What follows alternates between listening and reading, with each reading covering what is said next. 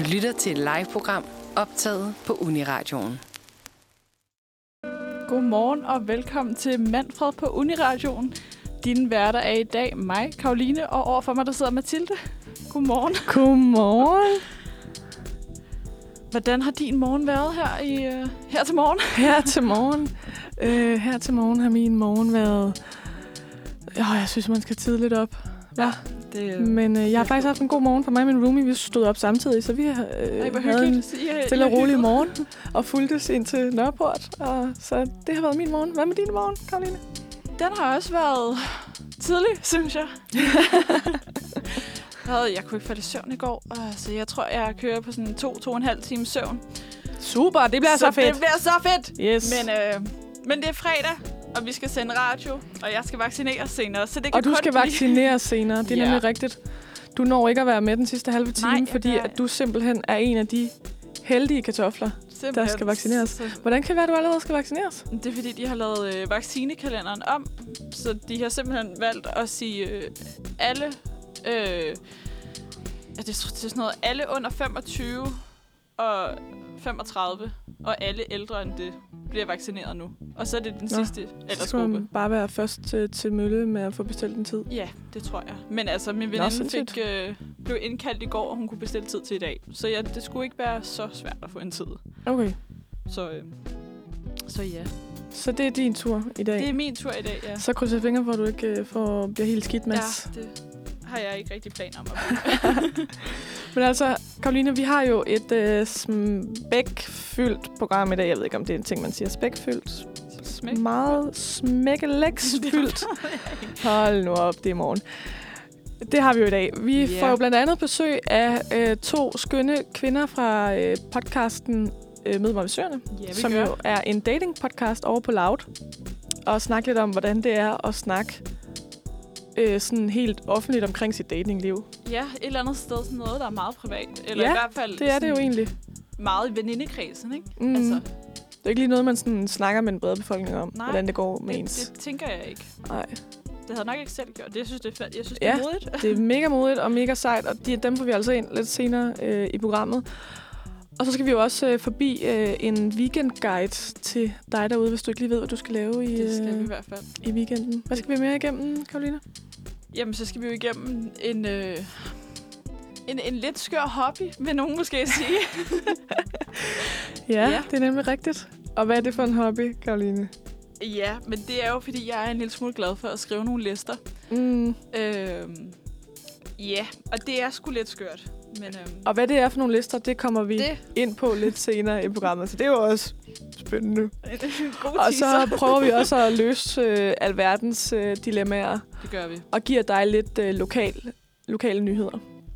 Så det hele ikke er københavnsk. Ja, nu skal vi også lige brede vingerne ud og se, hvad der ellers sker i lille Danmark. Og det skal vi faktisk efter et stykke musik, Karoline. Vi skal høre noget musik. Hvad skal vi høre? Vi skal simpelthen høre Borderline af Tobias Rahim. Det skal vi nemlig. Velkommen til. Er du lige begyndt at spille bingo, eller hvad? Hvem er der jølpongnier bagved? Velkommen til Jøring Bibliotek. Skønt at lige at skrue ned for fjernsyn. Jeg tror også, det er længe siden, jeg har været i Randers. Og sådan er jeg bor i Vons. Lige ude af Ålderen. Der er masser af kræmmere, blandt andet Knud fra Hobro. Lokalsprøjten. Historier fra din lokale Netto på Amabrogade. Nyheder fra Københavns Universitet. Anekdoter fra bodegaen på hjørnet på Nørrebro. Vi har hørt dem, vi kender dem, og vi kan lide dem. Men hvad sker der egentlig på den anden side af vores kære broer? Hvad sælger de i genbrugen i den nordjyske by Haverslev i uge 35? Hvordan står det til hos frisør Lone i Grindsted? Og hvor mange kvadratmeter kan man egentlig få for pengene på Nykøbing Mors? I Lokalsprøjten vender vi snuden væk fra de københavnercentriske perspektiver og stikker den helt ned i den friske, jyske muld for at undersøge, hvad der rører sig i Annedam. Og Karoline? Ja, vi starter simpelthen i bagværkets verden. For i onsdags, der skete der nemlig noget lidt uheldigt i den populære bager Vendorf, der ligger i Svendborg på Sydfyn. Ja, det er godt sagt. Sådan. Yes. En ekspedient kom desværre til at sælge en kunde to udstillingsbrød. Altså to brød, som ikke skulle have været solgt. Ups. Bagerforretningen, de skriver så på Facebook, Efterløsning. Vores nye medarbejder kom til at sælge 2 styks udstillingsbrød på hendes første vagt. Hvis det var dig, der var så uheldigt, så må du meget gerne kontakte os. Bæren præciserer altså, at der er tale om et herregårdsrugbrød og et gulerodsrugbrød. Mumse. Mm. Der er nok en kunde, der har haft en lille smule svært ved at skære en god skive. Og den stakkels nye medarbejder har haft en super ærgerlig første vagt. Men det, jeg godt kunne tænke mig at vide, det er, altså, at udstillingsrugbrød, som i, at det er et ægte rugbrød, men det har bare ligget længe. Eller et udstillingsrugbrød, som i, det er altså det værre skidt, det her. Det ligner bare et rugbrød, men det er bare alt det gode nede fra gulvet, vi bare lige har fået til at ligne rugbrød.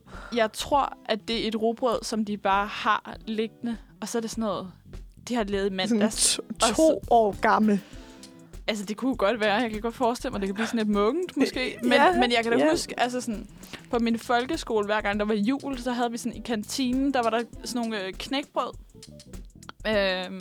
som blev hængt op med sådan nogle sløjfe. Det var sygt underligt. Sådan nogle runde knækbrød. Okay. Som blev hængt. Og de dem med kanel? Nej, men der var, de var sådan nogle store...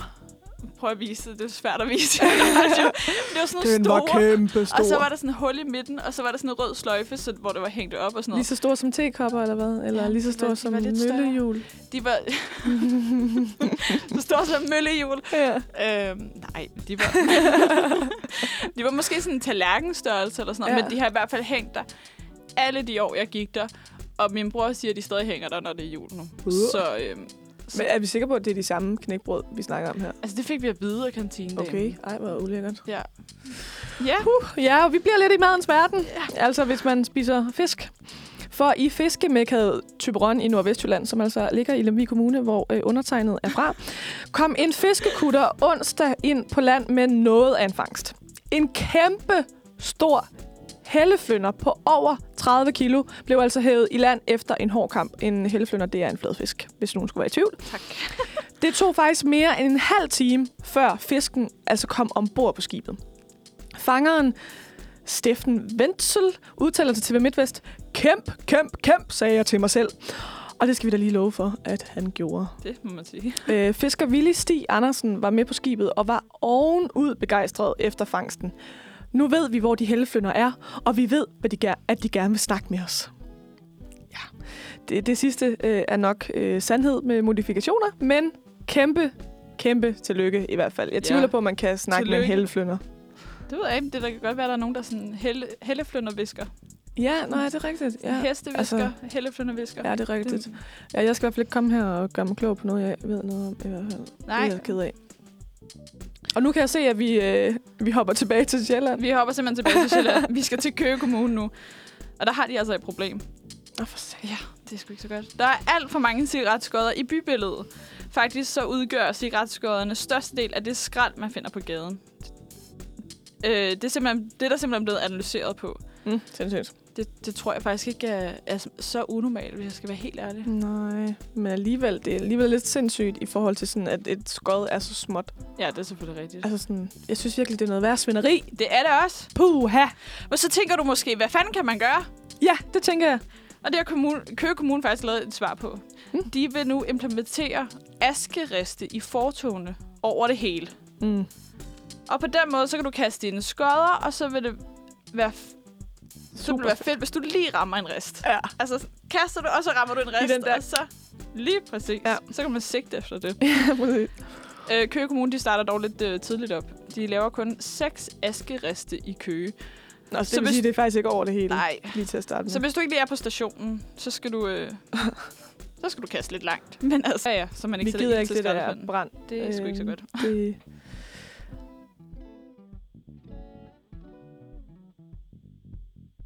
Ja. Vi slutter i... Der var lige tekniske problemer. Ja. Vi slutter i madens verden igen, hvis man altså spiser æg. For i Heinsholt, vi er stadigvæk på Sjælland, skal det siges, som ligger i Lejre Kommune, ligger et økologisk speciallandbrug. Og her går hønsene altså frit, og æggene sælges i stalddøren. Meget idyllisk og Morten Kork-agtigt. Det får man sige. Men noget nyt er indført på den her lille gård. Æggene er ikke længere på køl. Fy for. Johanne Schemming, der er indehaver af Heinsholt, gårdbutik, mener, at man i supermarkederne også bør slukke køleskabene. Hun udtaler: Jeg synes, det er et kæmpe ressourcespild ude i supermarkederne, hvor der kun er køleskab stående til at brænde CO2 af for at holde vores æg på køl. Men altså, det er der ikke helt enighed i, hvorvidt at æg skal være på køl eller ej, fordi Fødevarestyrelsen anbefaler altså, at æg er på køl. Anne Pave, som er sanktionsleder i Fødevarestyrelsen, hun siger, at hvis man opbevarer æg uden for køl, og der er salmonella i, det kan man jo aldrig vide, så kan salmonella-bakterierne altså vokse. Så det er eddermame en svær debat. Ja. Det, hvordan man lige skal opbevare sine æg. Men jeg tror sgu, at jeg for evigt vil være på, at de skal være i mit køleskab. På køl? Hvad tænker du? Ja, altså, nu har jeg ikke plads til ikke at have dem på køl. Men, men jeg tror også lidt, at jeg har det sådan, hvis jeg går op og køber noget, som er i en køledisk, så har jeg det sådan underligt ved ikke at putte det på køl. På den anden side, så er Danmark jo, hvad er det, ikke en af de eneste lande, som egentlig har æg på køl. Nå, er vi det? Det tror jeg. Nå. Så det, altså, jeg tror, det er meget normalt ikke at have dem på køl, men ja. Altså, jeg tror sgu også, jeg beholder dem på køl. Ja. I hvert fald for nu. Ja, fordi jeg vil heller ikke have salmonella. Det tror jeg bare, jeg springer over. Ja, det er heller ikke lige det, der står på min to-do-liste. Nu er vi jo ved at undgå corona, er det muligt, så skal der ikke lige salmonella oven i regningen der. Nej, vi vil helst ikke ramme noget som helst. Nej, vi skal ikke være syge. Nej. Overhovedet. Vi skal være raske og glade, for det er fredag. Ja, vi skal kun være raske og glade på en fredag. Ja, ellers så dage, må det godt være corona. Amen altså. Vi skal rigtig fejre det fredag med et nummer, jeg rigtig, rigtig godt kan lide. Hvad skal vi høre, Karoline? Vi skal simpelthen også høre et af mine favoritnumre. Vi skal simpelthen høre On Me med Jada. Godmorgen og velkommen tilbage. Du lytter stadig til Manfred. Og Mathilde, nu skal vi snakke om noget, der ligger mit hjerte meget nært. Ja, det gør det jo. Det siger du jo. Vi skal snakke om en lidt skør hobby, vil nogen måske sige. Ja, nogen rider på heste, nogen strikker, løber en tur. Ja. Og hvad laver Karoline? Ja, hun skriver simpelthen lister. Ja, det gør hun nemlig. Ja. Og hvad er det for nogle lister, Karoline? Jamen, det er simpelthen alt i hele verden, der kan komme på sådan en liste. Ja, altså nu har jeg... Ja, lige præcis. Ja. Jeg er et stort spørgsmålstegn. Det kan jeg godt forstå. Ja. Men hvis jeg har spørgsmål om tilværelsen, så kan det komme på en liste. Og hvis jeg har sådan noget ting, jeg er bange for, kommer det på en liste. Og sådan... Altså alt, det kan simpelthen komme på en liste. Og så holder jeg selvfølgelig også sådan, hvad kan man sige, sådan smarte lister, sådan noget to-do-lister og indkøbslister. Og når jeg er på arbejde, så har jeg en liste over de vikartimer, jeg har haft og sådan noget. Så sådan både det smarte, men også lidt for sådan tilfredsstillelse sådan, i at skrive noget ned. Jamen, hvad er det, lister egentlig gør for dig? Sådan, får du sådan en indre sådan, listeorgasme, hvor du bare sådan, endnu en liste, jeg har skrevet. Ej, var det dejligt. Det tror jeg faktisk lidt, jeg gør. Hvilket er sygt underligt, jeg ved det godt. Ja, men alle har jo sit. Ja. men jeg har det også lidt sådan... hvis der nu er noget, jeg sådan virkelig tænker over, og jeg bare tænker, okay, what the fuck? Så skriver jeg på en liste, og så kan jeg ligesom sådan... Jamen, så har jeg skrevet ned, så behøver jeg ikke ligesom at tænke på det mere. For eksempel sådan noget som... Jeg har en liste, nu skal jeg se, om jeg kan finde den på min computer, eller så må jeg lige finde den frem på min telefon. Jeg har jo en liste med alle mine lister, det finder jeg simpelthen på min telefon. En liste med alle dine lister? Ja, jeg har 27 lister på. Meta. Lige præcis. Men jeg har rigtig mange lister, som også er sådan nogle crossover-lister. Hvad betyder det? Det er simpelthen det, at der er en liste... Og så det, der står på den liste, det giver så mening i forhold til, hvad der står på de andre lister. Okay. Ja, det er virkelig skørt. Nu skal I holde godt fast derude, for nu bliver det indviklet. Jeg har en liste, som der hedder ting, jeg finder ulækre. Og der er så noget crossover til noget, der hedder kødudskæringer. Som crosser over til noget ting, jeg er bange for. Som crosser over til en liste, der hedder ting, jeg ikke er decideret bange for, men hverken bryder mig om, eller synes er pissyklammer. Okay, det er en lang titel. Ja. Og hvis jeg lige skal komme med et eksempel. Sådan, ting, jeg finder ulækre, og sådan, jeg måske et eller andet sted har en eller anden form for forbi for. Det er knogler. Jeg kan simpelthen ikke have det. Jeg synes, knogler er noget af det klammeste i verden. Jamen altså, også hvis du sidder og lige, du får lige sådan et kyllingeben. Det er så nemlig det, fordi der kommer vi så til kødskæringer. Og kødskæringer, okay, det er simpelthen en lang liste med forskellige udskæringer, som jeg bare ikke kan spise. Så kyllingelov, hot wings, T-bone steak, spare ribs, altså sådan alt, hvor jeg... Sådan en hel kylling. Jeg kan ikke spise det, for jeg kan se, der har været knogler på. Oh. Og jeg mister fuldstændig appetitten, så og jeg synes virkelig, det er klamt. Så du kan kun spise sådan en kyllingefilet, der er sådan... Ja, hvis jeg ikke kan se, der har været... Så det vil sige, hvis man finder tilfældigvis på din telefon eller din computer dine lister, så kan man lære dig rigtig godt at kende. Det kan man nemlig. Mm. Altså, men den er jo sygt lang, den liste der med kød, for eksempel. Men det er også fordi, jeg får sådan... Altså, jeg kan ikke holde på det. Det er simpelthen, det er for klamt. Det skal ud. Det skal ud, det kan jeg slet ikke. Ja. Det der med, at jeg skal bide rundt om min knogle, og det er heller ikke godt. Altså, sådan lyden i det, eller det der med, når dine tænder, altså det følelsen. Hele. Og, sådan, og det der med, at man sådan, så er der en glat knogle. Jeg får virkelig sådan kvalme af hele det der, puha, det kan jeg slet ikke have. Mm. Så har jeg også en anden liste, som hedder overambitiøse ambitioner for livet, som er virkelig sådan vilde ting. Og den sådan, har sådan lidt crossover med ting, jeg gerne vil lære, og en bucket list. Og sådan en bucket list, tror jeg, sådan, det er måske, hvis alle skal lave en liste, så er det måske en bucket list, folk laver, og ikke alle de andre lister. Jeg ved ikke, hvor normalt det er at lave en bucket list, men alligevel, det tror jeg, der er flere, der gør, end alle de andre lister i hvert fald. Men der har jeg sådan noget... Jeg kunne godt tænke mig at se nogle forskellige museer. Jeg kunne godt tænke mig... Hvad for nogle museer? Frida Kahlo-museet i Mexico. Sygt godt tænke mig at se, blandt andet. Så har jeg også en ting, som du faktisk har oplevet. En ting, som jeg har oplevet? Ja, og jeg ved ikke, om du... Jeg tror, jeg har sagt det til dig før, men du har jo sunget med Stig Rossen. Nå, ja. Og det ved jeg ikke, det tror jeg, jeg fortrænger hver dag. Fordi det er simpelthen et af mine største drømme. Altså, og jeg kan virkelig ikke synge, om der så var en, der stod med sådan... Altså, hvis det galt mit liv, så ville det bare ikke lyde godt. Mm. Men at synge med Stig Rossen, det er et af mine store ambitioner. Det er på din bucket list. Ja, også på mine overambitiøse ambitioner for livet. Men hvis vi så holder ved den der overambitiøse ambitioner, for det er fandme også svært at sige, så en af dem, det er at se Råbåndene fra Løvens Hule. Og den crosser så lidt over med den... der tænker jeg, der er mange timer. Ja, men jeg er en sucker for Løvens Hule, for jeg har nemlig også en Løvens Hule-liste. Hvor jeg simpelthen... en masse tal, kan jeg huske. Ja, det er simpelthen så latterligt. Men jeg har simpelthen skrevet ned alt, hvad der er blevet investeret. Hvor mange penge, der er blevet investeret for i alt. Men alt muligt. Og det er så fedt. Altså, jeg ved ikke hvorfor. Men jeg har simpelthen siddet og set alle sæsonerne. Og der er lige blevet offentliggjort, der kommer en sæson mere. Jamen altså. Så rart. Major day. Ja, det gjorde det virkelig. Jeg kan bare huske den dag, hvor det kom ud, så var det sådan...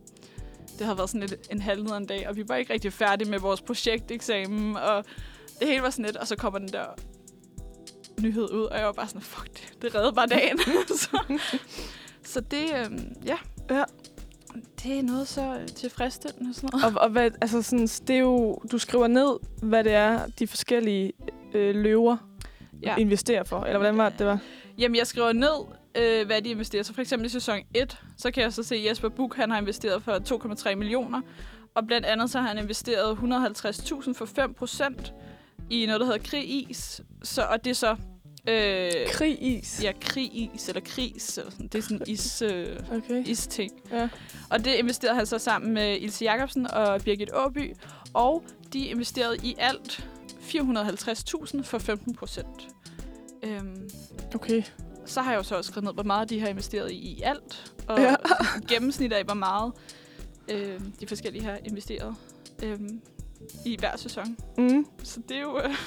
Det er jo også noget, man kan vælge at gå op i. Ja. Og jeg aner faktisk ikke, hvorfor det er så interessant. Men det er simpelthen bare... var så tilfredsstillende at skrive den liste der. Men altså, igen, vi har jo vores forskellige hobbyer. Ja, lige og præcis. Det er så smukt, og jeg synes, det er fedt, at du har en mærkelig hobby. Fordi det kan jeg også noget. Jeg synes også, man skal embrace de mærkelige hobbyer. Det skal man eddermame. Altså, de kan jo alle sammen sidde der og strikke, ikke også? Jo, altså, lige præcis. Men det nægter du, og det er bare så smukt. Jeg vil faktisk gerne lære at strikke. Ja, men det er også bare svært, ikke? Altså. Jo, jeg kan hækle. Hvordan skal man... Jeg kan ikke strikke. Nej, og det gør også lidt ondt i hænderne, og jeg får ondt i skuldrene. Ja, det er rigtigt. Men apropos hobbyer, så skal vi til en kvinde, som har en rigtig fed hobby. Det er nemlig... Okay, jeg prøver med. Vi skal høre Betty Bads nu med nummeret On The Run. Fedt.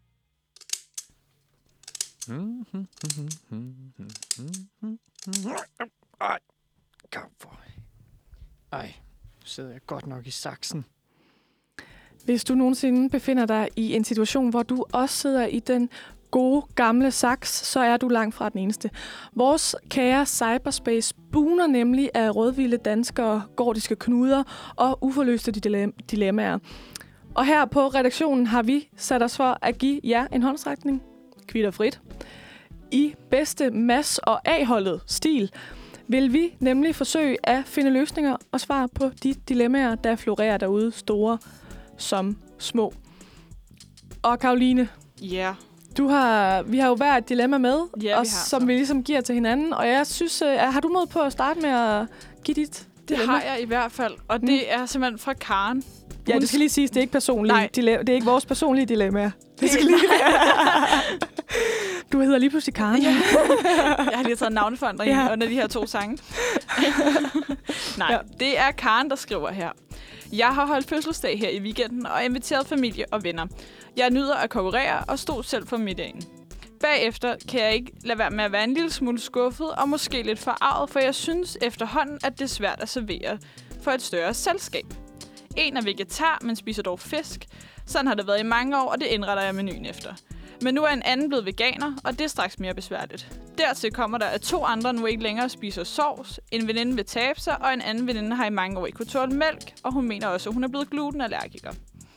Selvfølgelig kan man have en allergi, og jeg har respekterer bestemt, at overvægtige skal passe på, men udover det mener jeg godt, at der kaloriemæssigt kan være forskel på hverdag og fest. Men det er som om indviklede madvaner er blevet en form for identitetsmarkør, og jeg får lyst til at minde om, at mennesker verden over ikke kan vælge, om de vil have sojamælk frem for almindelig komælk og en glutenfri dessert. Så skulle man ikke sætte sig til bords med en større madglæde og taknemmelighed. Hvad gør man her? Okay, altså jeg vil jo sige, at der er ligesom... Jeg synes godt, hun kan lave 2 forskellige ting. Ja. Og så kan hun ligesom sige, det er det her, der bliver menuen. Hvis det ikke er noget for jer, så tager jeg sig med. Ja. For jeg synes virkelig godt, det kan blive svært, det der med sådan at tilfredsstille alle, og specielt folk, der er på kur, for eksempel.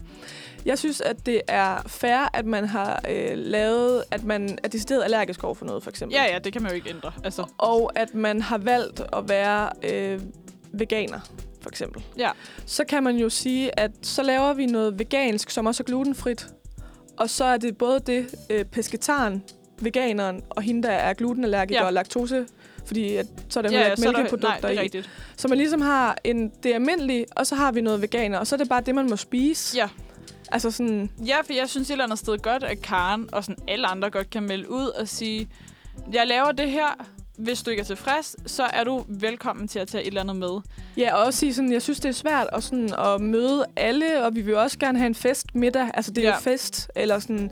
Så vi vil gerne have det der som os alle sammen, og så hvis du ikke lige vil have sovsen, så vælg sovsen fra. Ja. Altså.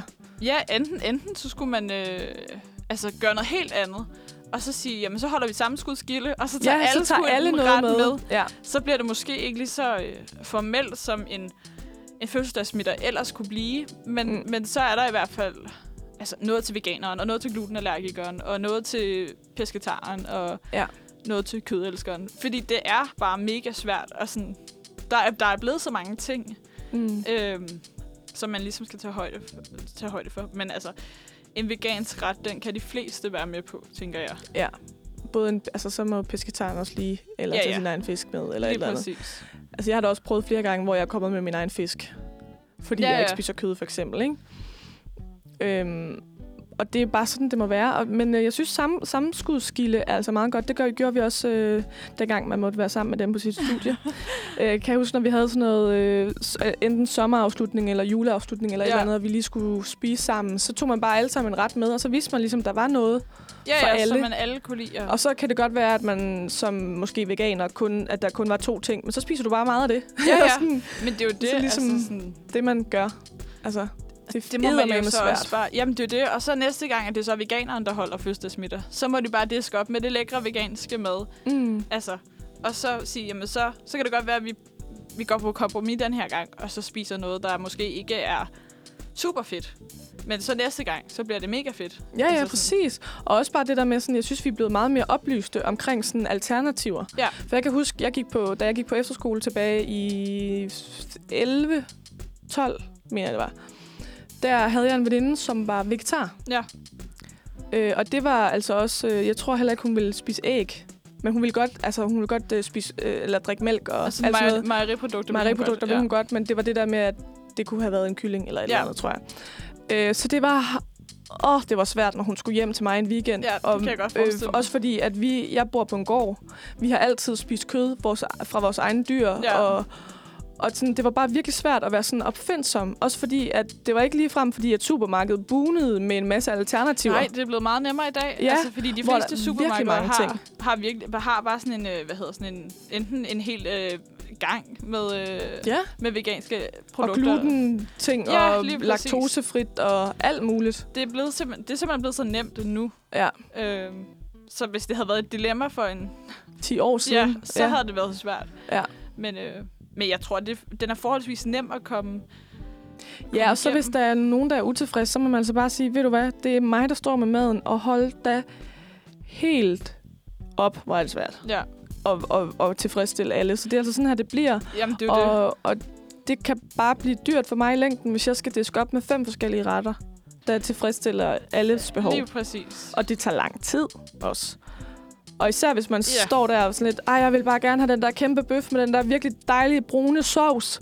Og jeg synes bare, vi skal feste, og det kan være, at det sådan er, hvis vi siger, at der er 12 gæster, og der er 8, der spiser normalt, men de sidste 4 spiser hver deres, så kan det eddermame også blive synd for de andre. Altså sådan, jeg har i hvert fald altid sådan, prøvet at dyrke det der med sådan, at det skal ikke gå, altså at jeg har valgt at være pesketar, skal ikke gå ud over andre. Nej. Altså sådan, hvis de spiser hjemme med mig, kan jeg godt, så det skal jeg for det meste op med noget enten vegetarisk eller noget fisk eller noget. Men det vil folk jo også gerne, hvis man bare gør det lækkert. Altså. Ja, jamen det er jo det, fordi altså sådan... Ja, det ved jeg ikke, jeg synes bare... Altså man skal selvfølgelig møde andres behov, behov, men på den anden side, så skal man altså også tage sit eget behov til sig, altså, fordi det er sgu vigtigt, at man ikke... Og altså, man kan godt møde folk med, at sådan, så har vi den traditionelle ret, og så laver jeg et alternativ. Ja, lige præcis. Som kan møde alles behov. Ja. Og det er jo fair nok at sige det. Altså sådan, så har du ligesom prøvet at møde alles behov, men du kan ligesom ikke lave 5 forskellige retter, fordi der er en, der tror, hun er glutenallergiker. Tror. Ja, det er måske det hænger jeg også meget ved. Tror, hun er glutenallergiker. Og så en, der er på kur. Det er sikkert en af de der 20 kur, hun har prøvet de sidste 5 år, som ikke har fungeret. Nej, lige præcis det der. Man er på kur, og så går der 5 minutter, så er man ikke på kur. Min mor, hun har startet sådan en kur. Nej, det var så sjovt. Jeg kom bare til at tænke på det. Hvor at hun ikke spiser brød, eller kartofler, eller sådan et eller andet med stivelse, et eller andet sådan... Og det er altså helt fint, mor. Det er dejligt, at du prøver at lave en kur. Men udover det, du dyrker ikke motion, og du spiser masser af snacks. Så hjælper det sgu nok. Altså sådan, hvordan i hele hulen? Altså, jeg tror altså ikke, det hjælper bare at cutte alt det der ud af din kost, når du i forvejen spiser chokolade og kage, og ikke går en tur. Eller sådan, Jeg synes bare nogle gange, de der kurer, som mennesker på vores sådan, forældres alder prøver af, at det er bare tit sådan noget, vi gør det halvt, fordi vi har ikke tid, vi arbejder uafbrudt, og vi har ikke sådan så meget overskud til sådan at gå all in. Nej, og der skal sgu også være plads til en... Og hvis man i forvejen er lidt... Ikke fordi jeg siger, du er stor, mor. Men hvis man i forvejen har lidt, så er det også bare sværere, det der med sådan at få sig taget sammen til at gå ud og gå en tur, og cutte den der kage fra, hvis man er lidt stresset og sådan nogle ting. Men det blev til en helt anden snak om kur, det jeg kan så tænke over det. Ja. Nej, men kort sagt, ja. Hvad er vores råd? Lav en anden ret, som er vegansk. Fordi så rammer man næsten alt. Glutenfri og vegansk. Mm. Fordi så rammer man ind i alt det der, og så må de finde sig i det. Og hvis det er helt galt, så må du bede dem om at tage... Man må også bare indse lidt, at når man er vegetar, veganer, halløj, så bliver det bare nogle gange kedeligt, når man skal ud til fest. Hvis man er den eneste. Ja. Og sådan er det altså bare desværre en gang imellem. Ellers så må man være frisk og tage sin egen ret med. Ja, lige præcis. Så det er hermed givet videre til Karen. Så Karen, hvis du hører det her, så... Jeg håber ikke, du har holdt festen endnu. Jeg ved ikke, hvor gammel det er. Men you're welcome, Karen. Og nu kommer der noget dejligt, en musikgabe til jer derude. Hvad skal vi høre, Karoline? Vi skal simpelthen høre Ting ændrer sig af Aksglæde.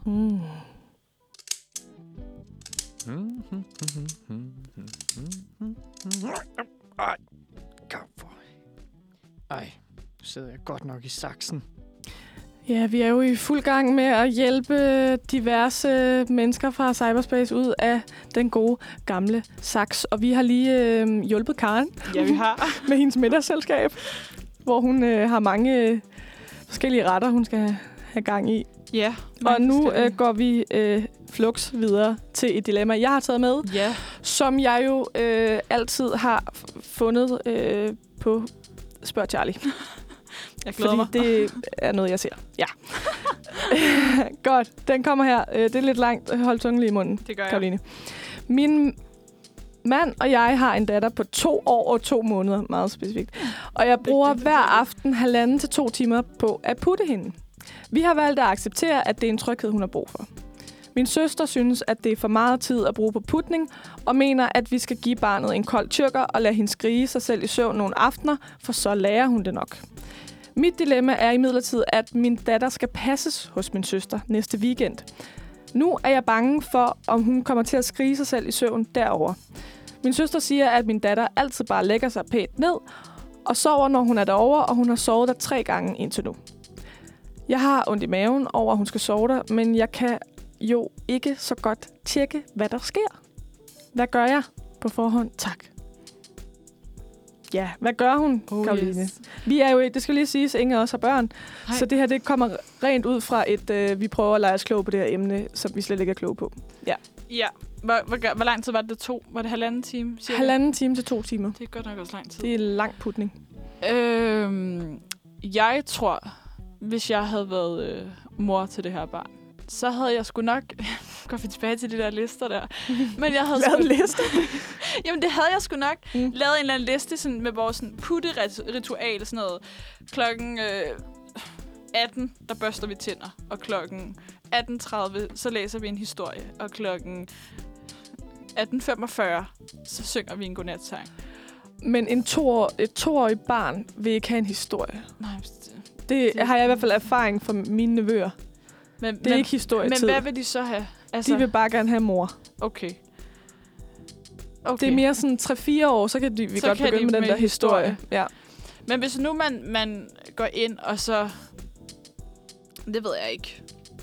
Ligesom siger, jamen sådan... Du ved ikke, hvad tid barn på 2 går i seng. Klokken 7 eller sådan noget? Ja, måske. Ja. Så 6:15, så ligger man så ind i seng og ligger sammen med det her barn, og så... ligger og nusser en lille smule i håret, eller whatever man gør.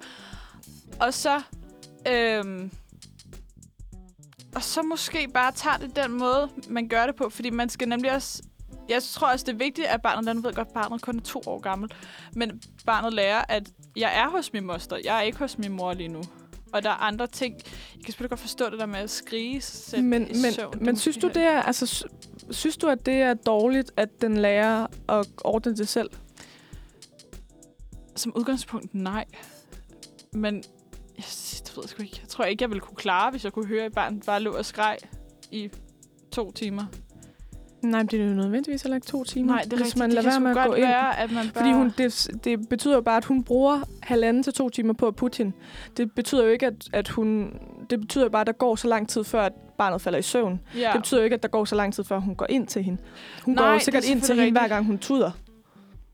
Ja, det kan sgu godt være det. Men det, der jo også er dilemmaet her, det er jo, at en ting er jo, at søster kommer med nogle gode råd, fordi hun måske selv har børn, det ved vi ikke. Nej. Men noget andet er, hvad gør det for hende her moren, at det bare er den her ene gang, hvor at hun er over ved moster? Altså, skal hun bare sige, pyt, tryk på pyt-knappen, eller må hun godt sætte krav? Det er et godt spørgsmål. Hvordan ville du have det, hvis det var dig, der skulle passe din... Jeg ved ikke, om du har søskende. Ja, jeg har.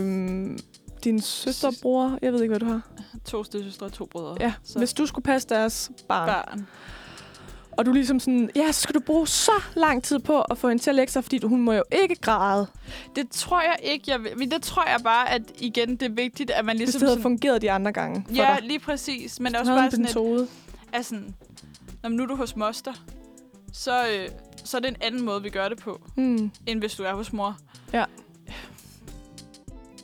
Jeg synes, den er svær, fordi jeg tror også, at sådan, jeg ved godt, at hun er mor, og hun har det her 2-årige barn, og det er måske også, fordi det er hårdt for hende. Ligesom, og måske deres første barn også. Ja, lige præcis. Og måske er det, fordi det er hårdt for hende at være væk fra det her 2-årige barn en nat. Altså, det kan være, det er hendes egen frygt, som ligesom... bliver manifesteret i det der problem. Så jeg tror, at hun skal sådan, tage det stille og roligt, og så vide, at sådan, hendes søster... She got it. Ja, lige præcis. Hendes søster gør jo ikke... Altså, det er hendes niece eller nevø. Ja, altså, hun vil jo ikke have, hun går i stykker. Nej, lige præcis. Jeg tror virkelig også, det er det, man skal sådan... Altså, at det er vigtigt at vide, det der med sådan... Nu... har jeg selv 2 nevøer, og forhåbentlig bliver jeg også snart sådan moster også. Var det en hentydning til din søster? Eller? Ja, det var det. Men det der med sådan, jeg kommer til, nu går der jo heldigvis lang tid først for mine egne børn, hvis jeg får mine egne børn, men det der barn, jeg skal være moster for, det bliver det bedste. Altså sådan, jeg kommer ikke til at elske noget andet væsen, før jeg får mine egne børn mere, end jeg elsker det barn. Nevøerne, ja. Jeg tror også, det er en helt speciel relation, man har til sin... Så man vil ikke gøre noget forkert, jo. Altså. Nej, men det er det.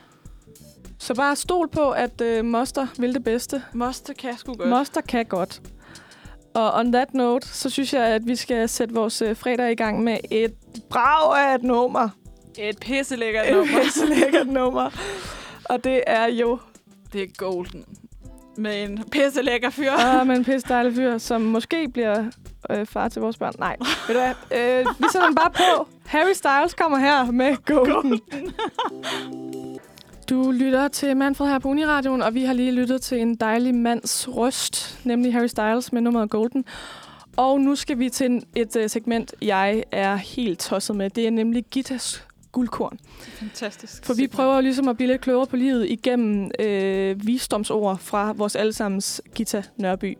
Og i dag kommer det til at handle om, hvor hun ligesom laver en metafor på livet. Og jeg synes bare, at vi skal springe ud i det. Vi springer ud i det. Den kommer her.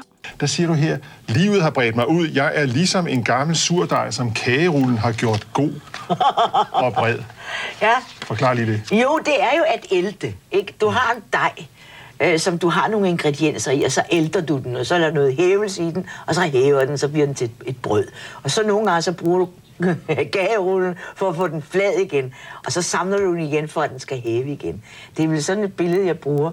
Og det er jo tilværelsen, altså nogle gange, så hæver det. Mm. Og så kan det måske være, at man er så heldig at stå på et koncert og scene og få den vidunderlige pris, og høre alle de mennesker, som er glade for en. Og så nogle gange, så får man en klask med kagerullen, og så er den ganske flad voldedejen. Mm. Og så er man nede på jorden igen. Altså det er de der bølgedaler, man så vil bruge bølgerne, eller man bruger brødet eller dejen. Mm. Det er sådan noget, jeg mener med det. Ja. Et dejligt citat fra Gita Nørby. Yeah. Jeg synes faktisk... Hun er så vis. Det synes jeg, hun er. Og jeg synes faktisk, det er en rigtig god metafor. Altså, fordi jeg er personligt selv en, der er rigtig glad for... Du er personligt selv en surdej? Ja, måske. Jeg tror, vi alle sammen er surdej. Jeg tror, vi alle sammen er. Og så er jeg også bare... Men jeg er rigtig glad for billedsprog. Altså sådan helt vildt. Metaforer. Metaforer, det er så nice. Mm-hmm. Og så synes jeg også bare, at... Nu ved jeg ikke, hvor gammelt det her citat er. Men det taler også bare rigtig meget ind i tiden lige nu. Fordi vi har lige haft et par lockdowns. Og der var rigtig mange, der begyndte på noget surdej i de her lockdowns. Jeg får at citere en god mand. Alle ved, det går op og ned. Sådan er det jo. Thomas Helmig. Ja. Hvad fanden er det, du snakker om? Du kender ikke Thomas Helmig? Jo, jeg ved da godt, at Thomas Helmig okay. Jeg kan måske halvanden sang af ham. Det, op og ned, det er en sang. Nå, jeg ved, det går op og ned. Sådan er det jo, og den kan de så godt. Ja. Og vi skal altså...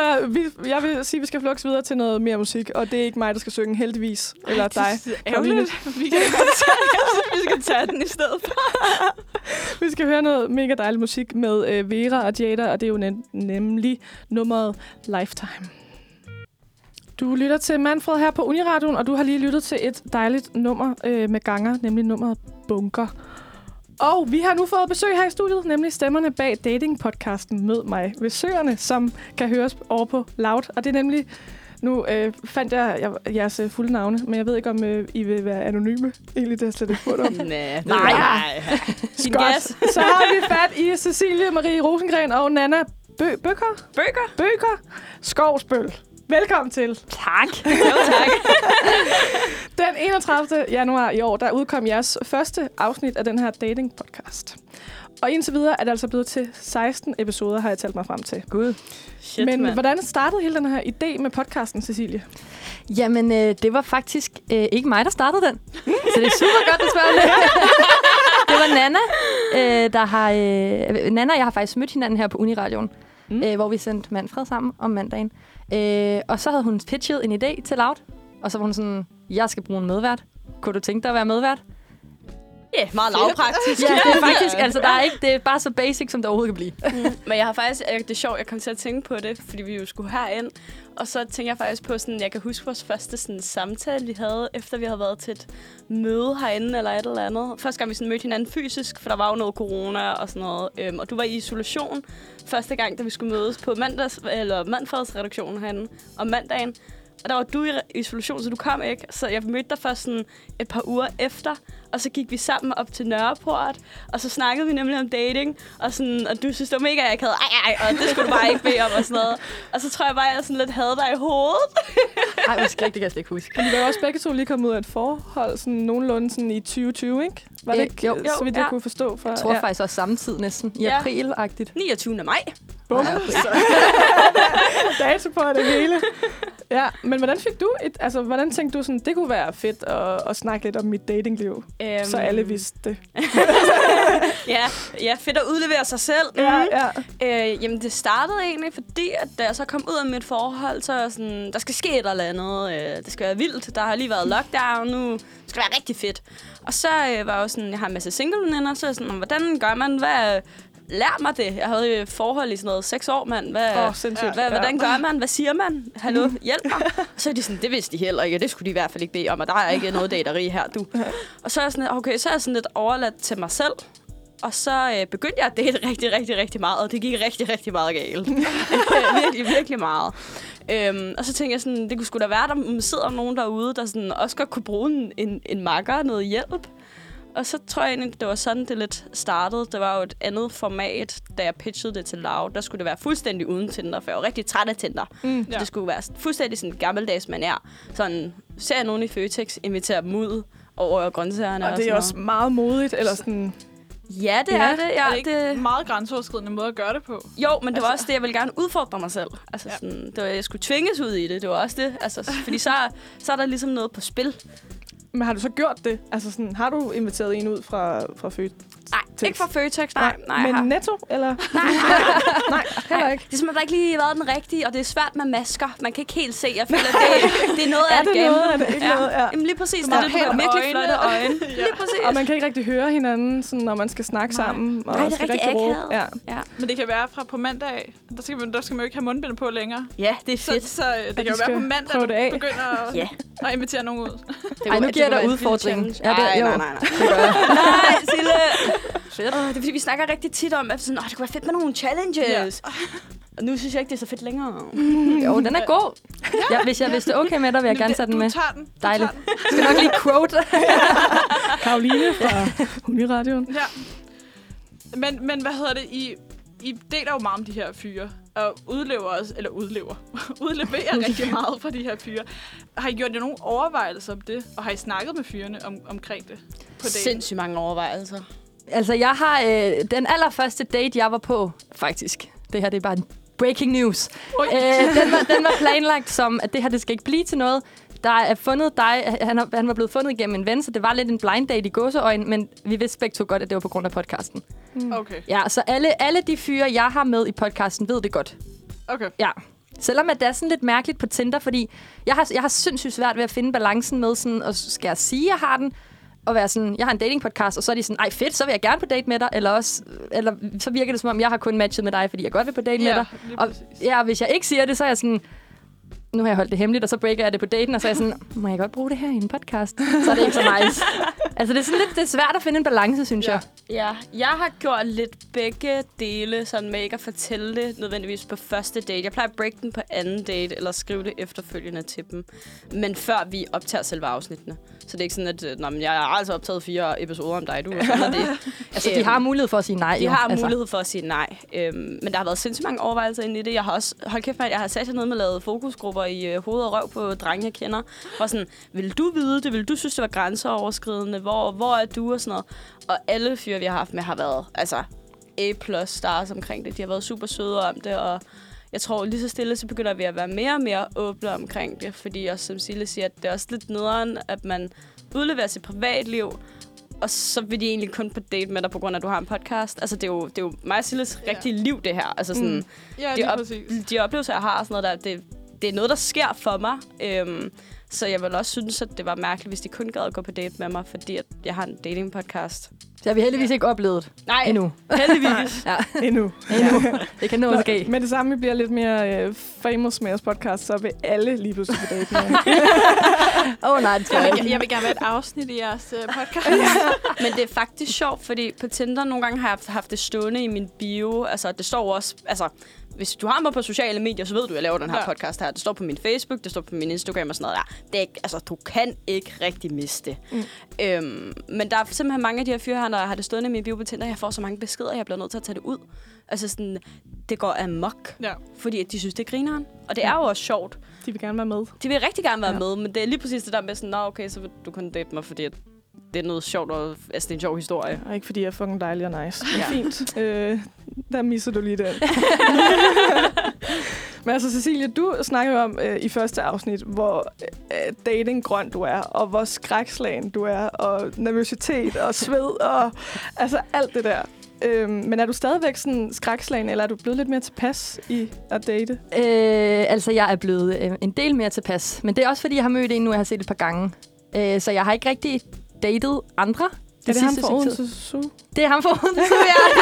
Det er Morten fra Jylland. Yes. Ja, men ej, hold kæft, mand. Jeg tror, hvis det var, at jeg skulle på flere dates, så ville det være det samme. Det er som om, det bare er en ond cirkel, der kører igen og igen. Og jeg ved ikke, hvad det er, men det er bare... Jeg ved ikke, om det er, fordi jeg er bange for, at folk skal dømme mig og være sådan, du er fucking nederen. Eller om, jeg kan ikke... Jeg kan bare snakke om det nu. Bare om at være sådan, jeg skal på date, så begynder jeg sådan, mine hænder sveder, og jeg bliver sådan helt... Det er overhovedet ikke ret for mig. Jeg tror primært, at det ville være det samme, hvis det var.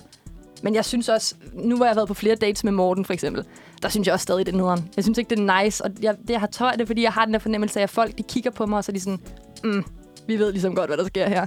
Altså, det er jo, de på date, eller? De på date, ja.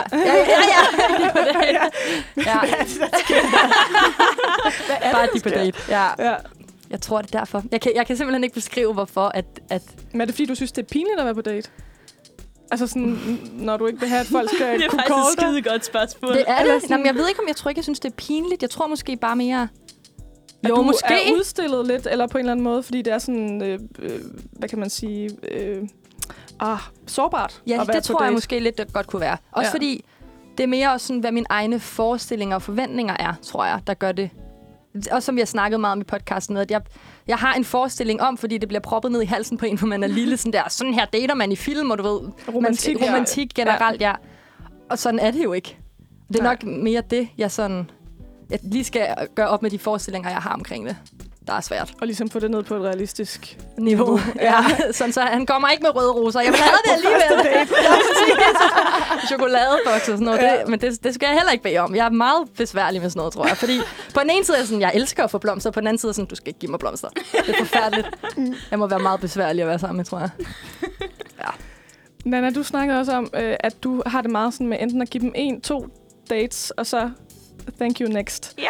Men at lave den her podcast, hvor I ligesom også får Cecilies perspektiv på det, fordi I er jo lidt i to forskellige kroner. Ja. Giver det dig sådan, er du blevet klogere på at date, efter at I ligesom snakker om det? Så, altså, fordi I er jo virkelig igennem de forskellige dates, og hvad I får ud af det, og hvad I tror, at det bunder i, og sådan noget. Det synes jeg helt sikkert. Jeg synes, jeg er blevet meget mere... velovervejet. Måske tålmodig. Ja, tålmodig. Ja, altså det synes jeg, at jeg lige så stille sådan, bliver mere og mere tålmodig med de her fyre, og måske også altså, lidt prøver at gå op med mine forestillinger om, hvad kærlighed skal være, altså fra film, fordi jeg har det helt sikkert også den idé om, at når man, så ser man hinanden igennem et lokale, og så siger det bang! Og det er det, jeg går og venter på. Altså sådan, det, tænker jeg da i hvert fald, det er derfor, jeg kun går på 1-2 dates med folk. Fordi det der bang ikke kommer. Ja, lige præcis. Ja, eller jeg ikke føler, at vi har haft sådan sindssyg kemi, ping pong, bum bum bum. Altså, hvor jeg sådan, nå, men det var da fint nok, men altså, jeg kunne også have vasket tøj, ikke? Altså, og så gjorde noget produktivt med min dag. Ja, jeg gad godt. Altså sådan, og det er jo nok også det, der, jeg synes, der er fedt ved at lave podcasten, det er, jeg gad jo godt, hvad kan man sige, at blive mere velovervejet og mere reflekterende i mine relationer, også sådan, at jeg opfører mig ordentligt over for andre, fordi jeg føler nemlig ikke altid i dating, at jeg er blevet behandlet ordentligt. Så jeg tror også lidt, det er det, der er budskabet med podcasten. Selvom at vi også nogle gange gør ting, der ikke er i orden og sådan noget, så reflekterer vi over det og sådan, fuck, det var noget pis, det jeg lavede der. Det skal jeg virkelig gøre bedre en anden gang. Fordi vi er jo heller ikke perfekte, altså overhovedet. Nej, det er meget svært at være i hvert fald. Og vi skal snakke meget mere dating-podcast efter et nummer, vi selv synes, der er meget sigende for den situation, eller det, vi snakker om. Hvad skal vi høre, Karoline? Vi skal simpelthen høre It's Raining Men and The Weather Girls. Det skal vi nemlig. Lige i min ånd. Ja, præcis. Du lytter til Manfred her på Uniradioen, og klokken den er blevet 10:22, kan jeg se. Og vi har stadigvæk Nana og Cecilie med os her i studiet. Og Nana, i afsnit 13 med titlen Afsløringer, aber og akavhed, der er på date med Lasse i Zoologisk Have. Og I har ham så med i studiet for at tage en snak om jeres date fra begge vinkler. Hvordan var det for dig at have Lasse med og sådan snakke om jeres date på sådan lidt metaplan? Jamen, det var kæmpe akavhed. Det var overhovedet ikke fedt på nogen som helst måde. Altså sådan... Jeg kan jo godt se, altså sådan, at det er fedt også at give mig feedback. Men jo objektivt nok synes, det var en god idé en gang imellem. Men hvor synes det var, jeg ikke havde. Også fordi det var sådan... Vi havde lige været på anden date, ja. Det er jo svært at finde rundt i det. Så mange date. Den havde vi jo lige været på sådan noget dagen inden. Og det var også rigtig, rigtig hyggeligt. Og så blev sådan, nej, vi ses i morgen til podcastoptagelser. Altså sådan, det er bare sådan, det er en akavet situation. Altså, det tror jeg ikke, man skal undervurdere det der med sådan, jeg har jo lige den her datingpodcast. Det er så akavet. Og så står derinde og kigger på hinanden, og Sille, hun griller. Og... Ej, jeg vil så sige, det var også virkelig akavet for mig. Det var akavet for alle parter. Men du havde dem jo inden. Altså sådan, først så snakkede du lidt med Nana om det, så snakkede du lidt med Lasse om det, og så kom de begge to ind samtidig. Det var lidt sådan en, hvad har den anden sagt? Hvad skal jeg sige? Eller hvad? Jeg synes, det var sygt nøjeren. Men altså, vi prøvede også at skabe en virkelig akavet stemning. Ja, det var meningen. Ja, det synes jeg godt, man kunne høre. Ja. Der var lagt op til det. Nu henter jeg vi lige Nana udenfor. Det var bare det hele, mand. Ja. Men det havde jo heller ikke været sjovt, hvis det bare var sådan... Mig og Lasse var bare sådan super cool. Det røg mig egentlig ikke, jeg blev på date. Det er jo det. Altså, der er jo følelser involveret, så det er jo akavet. Altså. Men tog du så noget af det til dig, som Lasse sagde? Altså, jeg synes jo vitterligt kun, jeg fik ros. Primært kun ros, ja. Jeg var sådan, kom nu med et eller andet. Du skulle sige noget negativt, og så handlede det om dig selv. Har I snakket om det efterfølgende? Altså, hvis det lyder som om, I havde været på en tredje date også.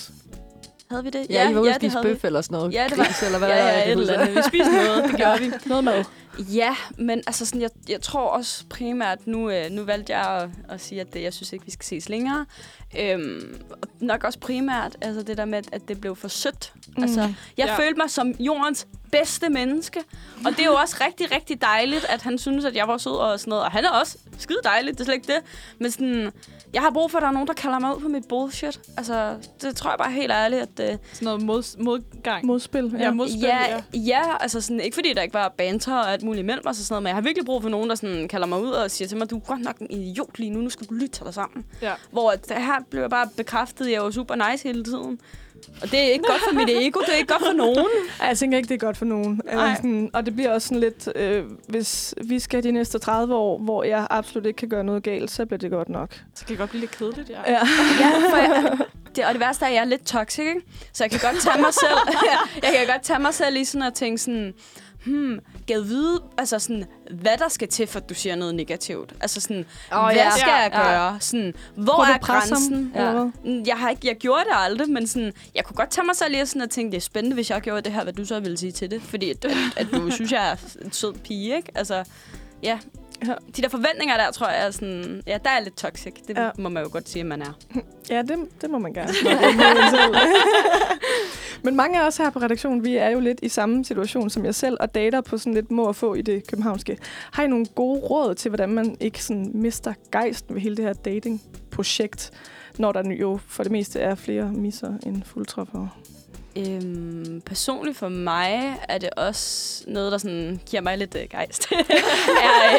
Du får adrenalinkick af at være på dates. Ja, det gør jeg virkelig. Det er en sport efterhånden. Ja. Men for mig er det sådan lige så meget sådan at have nogle løse relationer, kan man sige det? Altså sådan, hvor det ikke er nødvendigvis, at alle mænd, jeg møder, jeg dater. Det kan også være, at jeg bare lige kysser med ham til en fest, og så er det de. Altså, i den. Men nu er der jo ikke så meget fest... Nej, men jeg vil sige, jeg måske kom til at kysse med nogen i onsdag, så sådan var det. Med nogen? Og sådan noget der, hvor det er bare sådan lidt løst, sådan noget hygge noget, og så videre. Det synes jeg er fint. Så det er sådan, der er lidt spænding, lidt fløjt i luften, og der er lidt dans og sådan noget. Og så kan man lige kysse, så man kan gå hver til sit og hygge sig. Og så kan man invitere en sød fyr på date. Det kan jeg godt lide. Altså sådan, det synes jeg er meget hyggeligt, det der med, at det ikke altid skal være et eller andet stort eller vildt, eller man skal kunne se hinanden om 4 år, være kærester og din og datten. Gør lige det bare sådan noget flygtigt noget en gang imellem os. Ja. Der er jeg nok lidt modsat, tror jeg. Jeg kan meget godt lide sådan, at man mødes et par gange eventuelt. Hvis der er kemi selvfølgelig. Men jeg tror, at mit gode råd er, at man bare skal tage det i sit eget tempo. Det har jeg i hvert fald lært en masse af, fordi også som man kan høre i vores podcast, er jo, at Nana, hun er primært hende, der er på flest dates. Ja.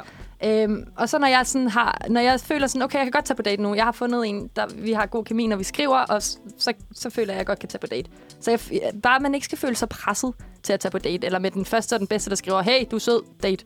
Altså, ikke, altså, selvfølgelig skal man gøre det, hvis man føler for det, men jeg ved ikke, jeg går i hvert fald meget efter at tage det i mit eget tempo, og måske også skrive en del med fyrene, inden jeg møder dem, for ligesom at... For det er noget i billedet. Ja, både det, og så også for at berolige mig selv en del, tror jeg, i forhold til, hvordan jeg har det med dating generelt. Det er meget rart at have lidt baggrundsviden og være sådan, du er egentlig okay at skrive med. Så burde vi godt kunne snakke sammen. Ja, du er egentlig rigtig god til det der med, altså sådan, som du sagde først, tålmodighed. Altså, det er virkelig sådan et keyword altså med dig i forhold til de der fyre der. Du er rigtig god til at skrive med dem. Og, det er så kun og, i forhold til, for jeg har ikke tålmodighed ellers overhovedet. Men sådan, du lægger mere energi i de der relationer der, altså sådan inden dates, hvor jeg ret hurtigt bare kan være sådan, nå, du er da pænt nok glemt. Så lad os tage på date og få afklaret, om det er noget eller ej. Altså, hvor jeg har ikke tålmodighed til det. Altså sådan... Det skal hurtigt. Bum. Ja. Se, om der er noget. Er der ikke, så vil jeg faktisk bare gerne ikke spille min tid på det. Jeg synes i hvert fald bare ikke, man skal stresse over det. Ja. Det er nok. Hvor lang tid går der så, for du... Altså sådan... For eksempel matcher med en på Tinder, og I skriver. Hvor lang tid går der så, før du tænker, okay, ham her kan jeg godt tage på date med? Nå, altså, når jeg har matchet med dem, så er det jo fordi, jeg finder, der er noget, der er tiltrækkende. Ja. Men jeg... Altså... Den længste, jeg skrev med, det er Morten. Ham skrev jeg med i 2, næsten 3 uger inden vi mødtes, tror jeg. Ja, okay. Men ellers så er der også, så er det primært sådan en uge, tror jeg, nogle gange, hvor jeg har... Og det er også bare sådan for at se, sådan, om fyren også er interesseret igen, og det er ikke bare sådan, jeg forventer bare, at vi skal knalde, og så er det videre, ikke? Altså, sådan er der også nogen, der er. Der er også nogen, der bare lige ud, og så er de sådan der, jeg har kun for noget useriøst, whatever, ikke? Og det er jo de færreste, der er sådan, men jeg tror måske også, det er bare sådan lidt for at passe på mig selv, og være sådan... det, nu skal vi lige tage temperaturen her. Men jeg tror, udover med Morten, så er det længst en uge, så det er jo ikke, fordi jeg går og skriver med dem i en måned. Og så, nej, okay. Ja, det er ikke så crazy er jeg heller ikke. Det er ikke sådan, der slå et år. Ja. Lad hinanden at kende. Virkelig lad hinanden at kende.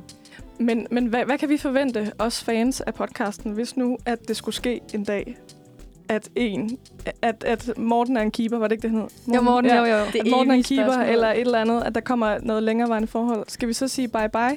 Det er jo det, vi ved det jo ikke engang selv. Vi har faktisk vi har ikke sådan snakket om det. Altså, vi er sådan, det kan jo godt, altså podcast kan jo godt fortsætte, selvom der kun nødvendigvis er en, der dater. Altså, jeg skal jo stadig, hvis det var Morten og en keeper, så skal jeg jo stadig være der til at holde dig i ørerne. Ja, og være sådan, Nana, ja. Du skal simpelthen tage dig sammen nu. Det er det. Altså, ja. Jeg tror bare, et eller andet side kan det også være rigtig, rigtig positivt, fordi det giver også podcasten et nyt lag. Den her sådan begyndelsesfase af et forhold, hvor der også er rigtig mange issues og ting, man ligesom sådan skal vende sig til. Mm.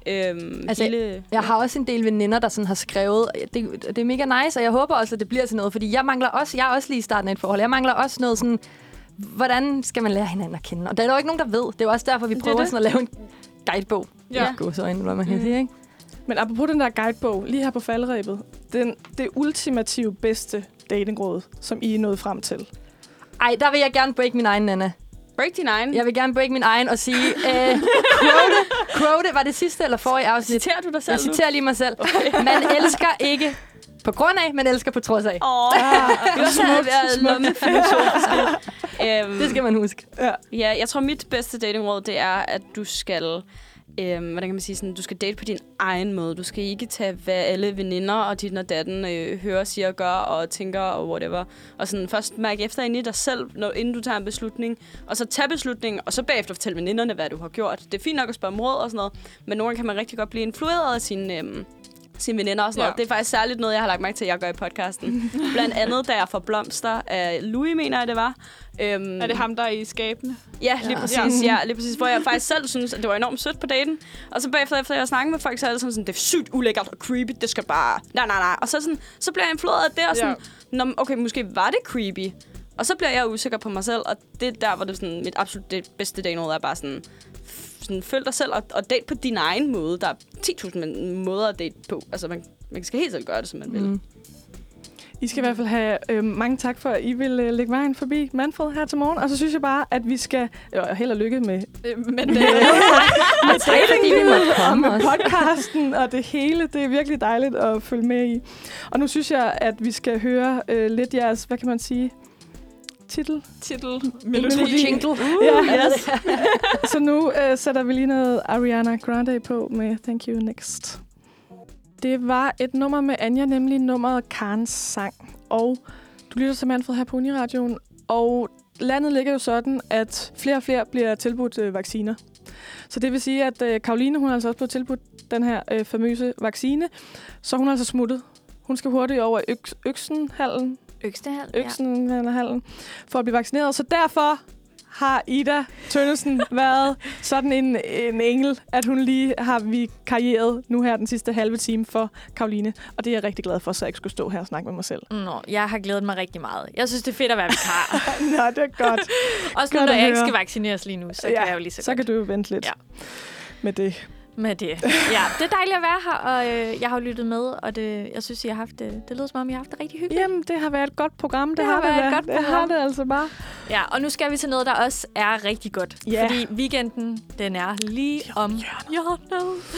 Vi glæder os sindssygt meget, og det håber vi også, I gør. Men hvis I nu lige tænker sådan, hvad skal jeg lave i weekenden? Jeg har sgu ikke rigtig nogen planer og sådan. Så bare rolig, vi har dem til jer.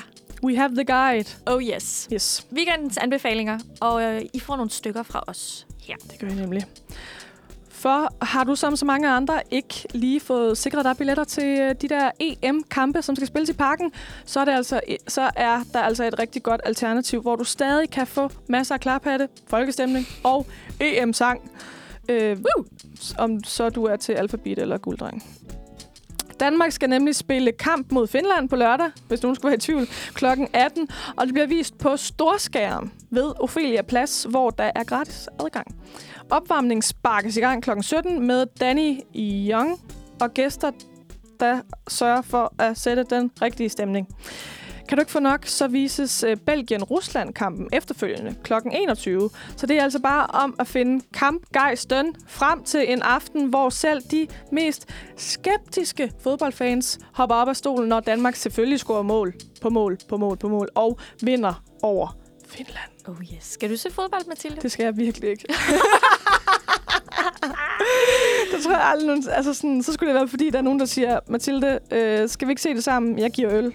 Okay, så det er øl, når du ligesom kommer fra. Ja, og selskabet, så skulle det ikke bare være hvem som helst, selvfølgelig. Nej, okay. Ja. Men ja, det kommer nok ikke til at ske. Nej, okay. Fair nok. Jeg tror, jeg skal tidligt se. Det kan være, du så har lyst til noget andet, fordi... det kan være, du er sådan en lille dansemus. Og tæt på parken, altså stadionparken, der ligger Fælledparken. Det er nemlig det, og hvis du nu altid har ønsket dig at blive ført afsted i en argentinsk tango, men aldrig lige har fået taget springet, fordi det har været lidt for grænseoverskridende måske, så har du altså chancen nu for hver søndag frem til september, der kan du faktisk prøve at danse tango i Fælledparken på dansepladsen. Woohoo! Sindssygt. Ja. Der er altså ikke nogen krav til, at du skal have prøvet det før, fordi arrangementet det starter 16:30 med en introduktion for begyndere. Og herefter der danses der altså den her art af tango, der kaldes for milonga. Okay, ja. Jeg kender det ikke, men nej, jeg tror, det er sensuelt. Men okay, altså det er stort set det samme som argentinsk tango, hvilket jo er sensuelt, synes jeg i hvert fald. Ja, det er det. Men der er altså plads til lidt mere afslapning i arme og ben, hvilket alt andet lige lyder dejligt, synes jeg, hvis man nu ikke helt har styr på den der skarpe tango-holdning. Ja. Rimelig, skal du danse tango? Er du en dansemus, decideret? Ja, jeg er rigtig meget en dansemus. Altså, jeg elsker mere sådan på floor, eller er du mere sådan klassisk dans, eller moderne dans, eller ballet, eller... Jeg er nok mest på floor. Altså, jeg synes, jeg elsker vild med dans. Ja. Så jeg elsker at se på folk, der er gode til at danse. Ja. Og jeg vil ønske, jeg var det selv, men jeg kan ikke finde ud af at danse i høje hæle. Og jeg kan bedst lide at hoppe. Så dit go-to dansemove, det er dig, der hopper og synger med på sangen. Ja, det er præcis. Men ved du hvad, den kan jeg også godt lige gå med på, den der. Og vi skal videre til vores næste anbefaling, for den bedste måde at starte dagen på er som bekendt med lidt bevægelse, og det kan man altså få med lidt blid morgenyoga på søndag kl. 10. Med udsigt til Operahuset og Amalienborg kan du få strukket din stive weekendkrop igennem, når der afholdes Open Air Yoga på Ophelia Plads. Det er en yoga flow time, der er lagt op til, og man kan altså sagtens være med, selvom man er nybegynder. Tag bare din yogamåtte under armen og duk op. Om ikke andet afsluttes timen med en gang... Hjælp mig her. Shavasana. Nej, den tager vi lige igen. Det hedder Shavasana. Shavasana. Nej, Mathilde. Shavasana. Var det godt? Det var okay, meget bedre. Ja. Så der kan man lige nuppe en lille blunder, når man skal Shavasana. Hvis det alligevel er for meget aktivitet så tidligt på en søndag. Ja. Jeg vil sige, flow yoga, det er meget, meget afslappende, og alle kan være med. Ja. So do it. Og der er jo mange den der downward facing dog, som man laver rigtig mange gange. Og den synes jeg er virkelig dejlig. Altså det er hunden, som den også sidder. Men der er også baby, den kan jeg godt lide. Barnedstilling, den kan jeg godt lide. Ja, den synes jeg også er dejlig. Det er min foretrukne. Der kan jeg godt falde i søvn. Der ligger man også bare stille. Og sådan, dejligt. Ja, men altså... Og nu en vejrtrækningsøvelse, og man kommer ligesom ned i kroppen. Det er så godt. Det er det bedste, Open Air Yoga på Ophelia Plads på søndag kl. 10. Tag til det.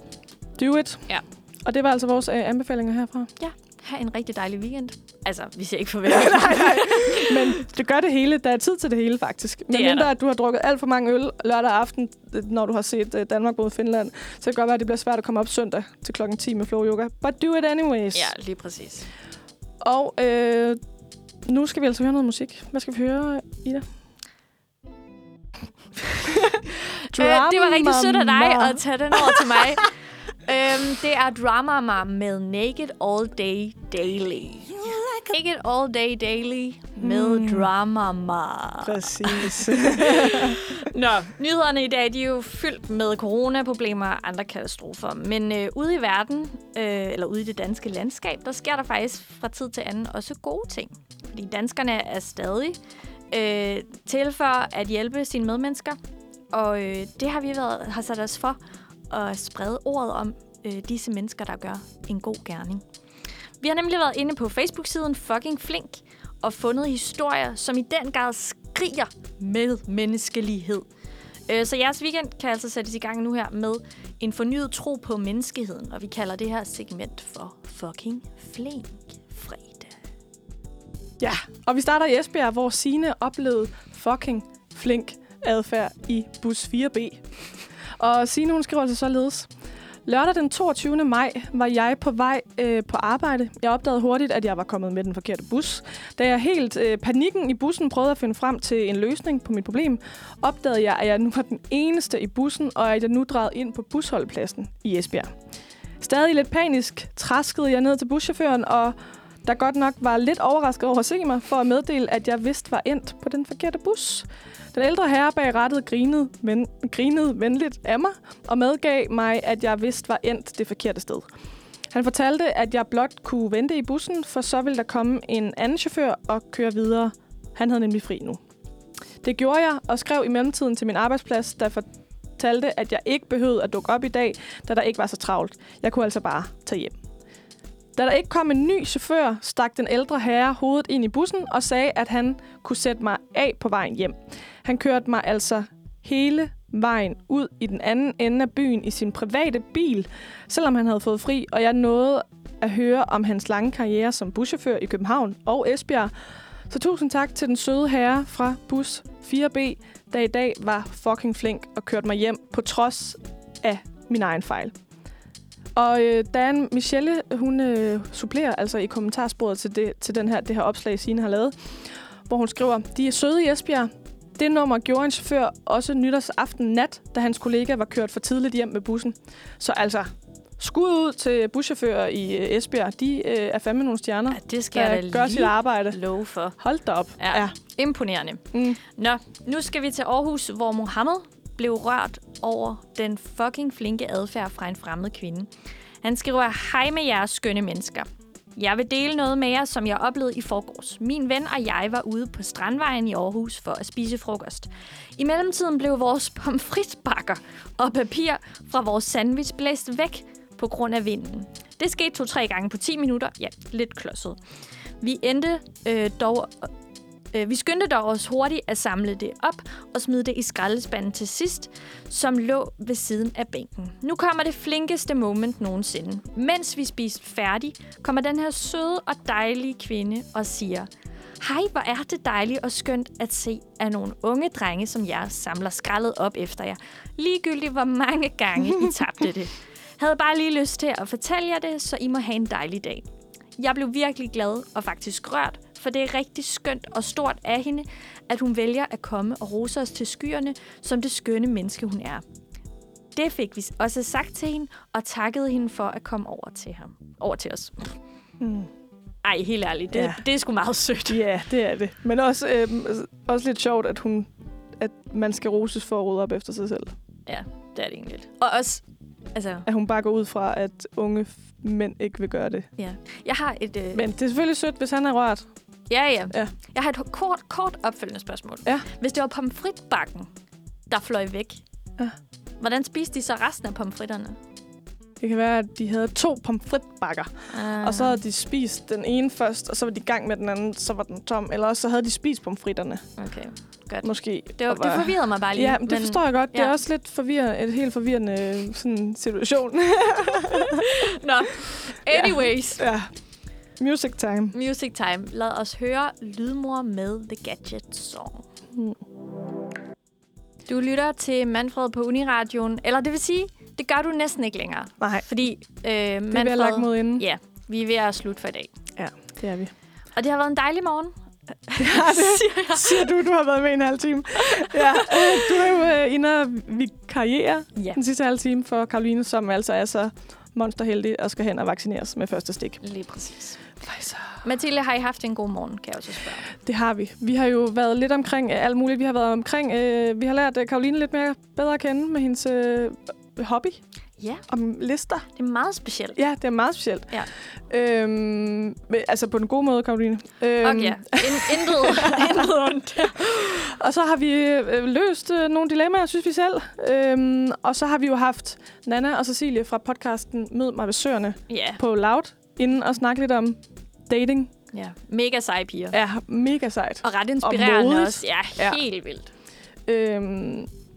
Som jo også inspirerer os lidt til at være modig, ikke, Ida? Jo. Hvornår er din næste date, Ida? Det er ikke lige fastlagt i kalenderen. Nej. Hvornår er din næste date, Mathilde? Det ved jeg heller ikke. Nå, men det går vi bare. Det stryger vi. Let og elegant henover. Godt. Men ja, det bliver lagt mod enden nu. Altså, programmet ikke vores datingliv. Well... Men ja, det har været et dejligt program, og vi håber, vi har jo givet jer også nogle anbefalinger til jeres weekend. Ja. Om ting, I kan få lov til, eller ting, I kan gøre. I kan jo blandt andet tage ned på Ophelia Plads lørdag aften. Se noget bold. Drik nogle øl. Og måske eventuelt sove der. Og stå op igen søndag kl. 10, hvor der igen på Ophelia Plads kommer en event, som er flow yoga. Ja. Open air yoga. Lige præcis. Og hvis man skal have lidt mere fart på, så kan man jo også tage til tango. I Fælledparken. Lige præcis. Ja. Hvis man er til sådan noget. Sådan noget. Og vi vurderer, at det er lidt noget sensuel tango, man skal ud i. Ja. Du skal have hofterne skruet ordentligt på. Ja, du skal have du skal have sådan en kjole på med sådan en kæmpe slids, så du kan tage benet sådan op af din partner. Ja. Er det ikke det, man gør? Jo, det er sådan, jeg tænker, at tango er. Og så bliver man sådan taget tilbage, og så man sådan... Ja, lige præcis. Ja. Lige nu laver Mathilde noget, jeg vil kalde... Det ligner en fugl, der er ved at skvatte ned. Men... Nå, det var ikke lige det, jeg gik efter. Men jeg forstår lige, hvad du mener. Ja. Men der er ikke andet end at sige... Gør nogle af de her ting. Yeah. Få en fed weekend, og god fredag, og mega god weekend. Og nyd det gode vejr. Nyd livet. Nyd menneskerne. Verden åbner lige så stille op. Vi er glade. Yeah. God fredag. Ja, rigtig god fredag fra os. Ja.